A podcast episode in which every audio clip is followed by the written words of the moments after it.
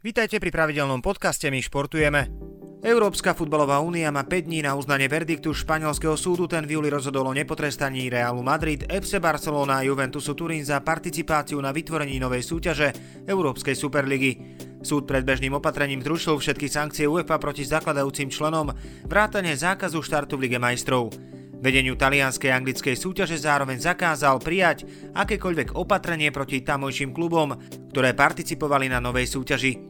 Futbalisti FK Pohronie a AS Trenčín bez problémov postúpili do 4. kola slovenského pohára Slovnaft Cupu. V útorkovom zápase 3. kola uspelo Pohronie 3-0 v druholigovom námestove.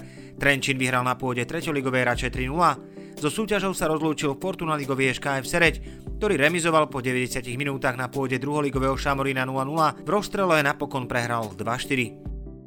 Hokejisti Iclinic Bratislava Capitals zvíťazili vo svojom treťom dueli v nadnárodnej Ice Hockey League nad Innsbruckom 5-1 a v tabuľke sa dočasne zaradili na tretie miesto za Klagenfurt a Fehervár.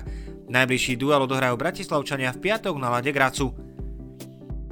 Minulý týždeň sa v modernej športovej hale uskutočnil extraligový zápas hádzanej topolčianských mužov. Napätie pred zápasom sa dalo krájať, do haly prišlo takmer 500 priaznivcov. Nová hala má svoje čaro, fungoval bufet, čapovala sa kofol aj pivo.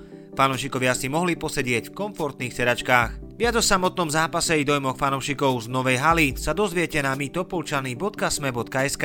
Očakávaného návratu Martina Škrtela na trávniky sa trnavskí fanúšikovia dočkali v 8. kole Fortuna ligy proti Seredi. V zápase neprehral ani jeden súboj a na ihrisku ukázal svoju kvalitu a skúsenosti. Jeho výkon ocenil ako domáci, tak aj hostujúci tréner.